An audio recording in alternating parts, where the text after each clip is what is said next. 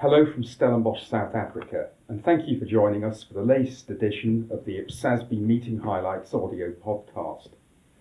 This podcast will cover some of the most significant issues discussed at the IPSASB's recent meeting, which took place from December the 7th to December the 10th. I'm your host, John Stanford, Technical Director of the International Public Sector Accounting Standards Board. Joining me is IPSASB Chair Ian Carruthers, along with IPSASB staff member Paul Mason. Ian and Paul will review some of the main events that took place during this week's meeting. Welcome to all of you. Ian, could you share your initial thoughts on the meeting, and in particular the contribution the Consultative Advisory Group is making? Thank you, John. Yes, this is an important meeting uh, because we finally approved the public sector combinations IPSAS IPSAS 40. That was the culmination of what's been a long running project, and I think we've come to a good result. We also made good progress with the consultation papers on revenue and non exchange expenditure and heritage. In both cases, as you'll hear later, the board approved the first three chapters and took the debate forward on key areas.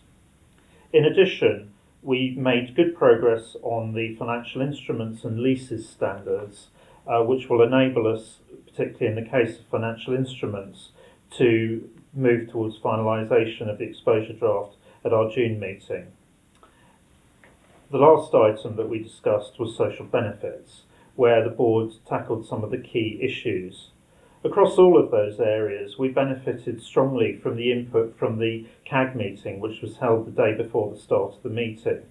The CAG discussed a number of the projects in detail, as well as providing uh, overall context on their views on public financial management and the board's invo- involvement in that.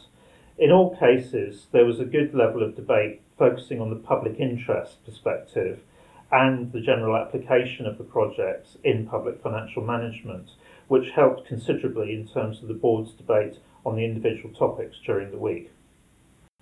Thank you, Ian. I'd now like to ask IPSASB Principal Paul Mason to tell us a little bit more about the culmination of the IPSASB's project on public sector combinations. Thanks, John.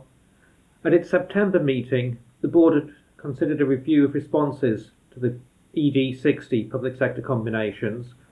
The board had noted general support for the proposals in that ED, but had directed staff to do some further work around the classification approach, mainly to take out the rebuttable presumption wording, which respondents had f- felt was creating too high a bar for recognising an amalgamation. So most of the work was around rephrasing that uh, classification approach plus looking at some other technical areas where the board considered that further drafting changes were required. Having discussed those, the board then undertook a page by page review of the draft final pronouncement and then approved IPSAS 40 public sector combinations. The standard will have an effective date of 1st of January 2019 and subject to PIC consideration of the due process is expected to be issued in late January or early February 2017. Thank you, Paul, for that um, very, very positive news. I'm just going to say a few words about IPSASB's project on revenue and non-exchange expenses, and I'd like to acknowledge Joanna Spencer, who attended her first meeting as IPSASB Manager, Standards Development and Technical Projects. The IPSASB tentatively approved the first three chapters of a consultation paper.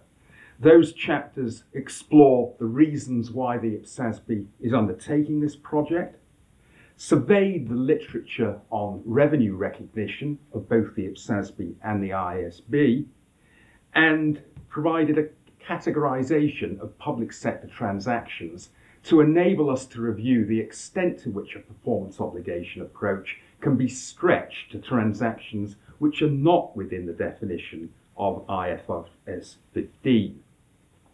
The IPSASB will review further chapters at its March meeting. On leases, the IPSASB focused on lessor accounting. The IPSASB has now narrowed the approaches to two.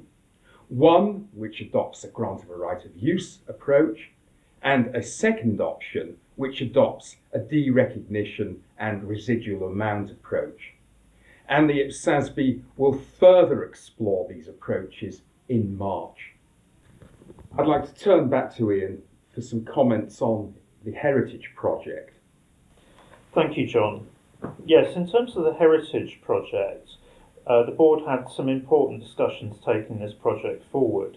It approved the first three chapters of the consultation paper covering the background to the project, the uh, scope of the project in terms of a description of items encompassed by the term heritage, and also the application of the board's conceptual framework in the context of uh, heritage, the question of whether heritage items can be recognised as assets, whether they meet the asset definition. Having approved those three chapters, the board then proceeded to discuss some of the measurement issues uh, associated with heritage assets and their impact on recognition, and also the operational issues associated with the holding of heritage assets. And in particular, as a result of that discussion, the board uh, directed staff to develop a new chapter which looks at uh, subsequent measurement issues around heritage and the operational issues associated uh, with heritage bodies and uh, their responsibilities. This, uh, these chapters will form the core of the area that the board considers as its March meeting, when we expect to be able to approve the consultation paper on heritage. Thank you, Ian. We've reached the end of the latest instalment of the IPSASB audio podcast. Thank you to all who have joined us today, and thank you to you, our listeners. The next IPSASB meeting will be March the 7th to 10th, 2016 in Washington, D.C. Meetings of both the IPSASB and the Consultative Advisory Group are open and members of the public may register as observers. More information is available on the IPSASB website www.ipsasb.org.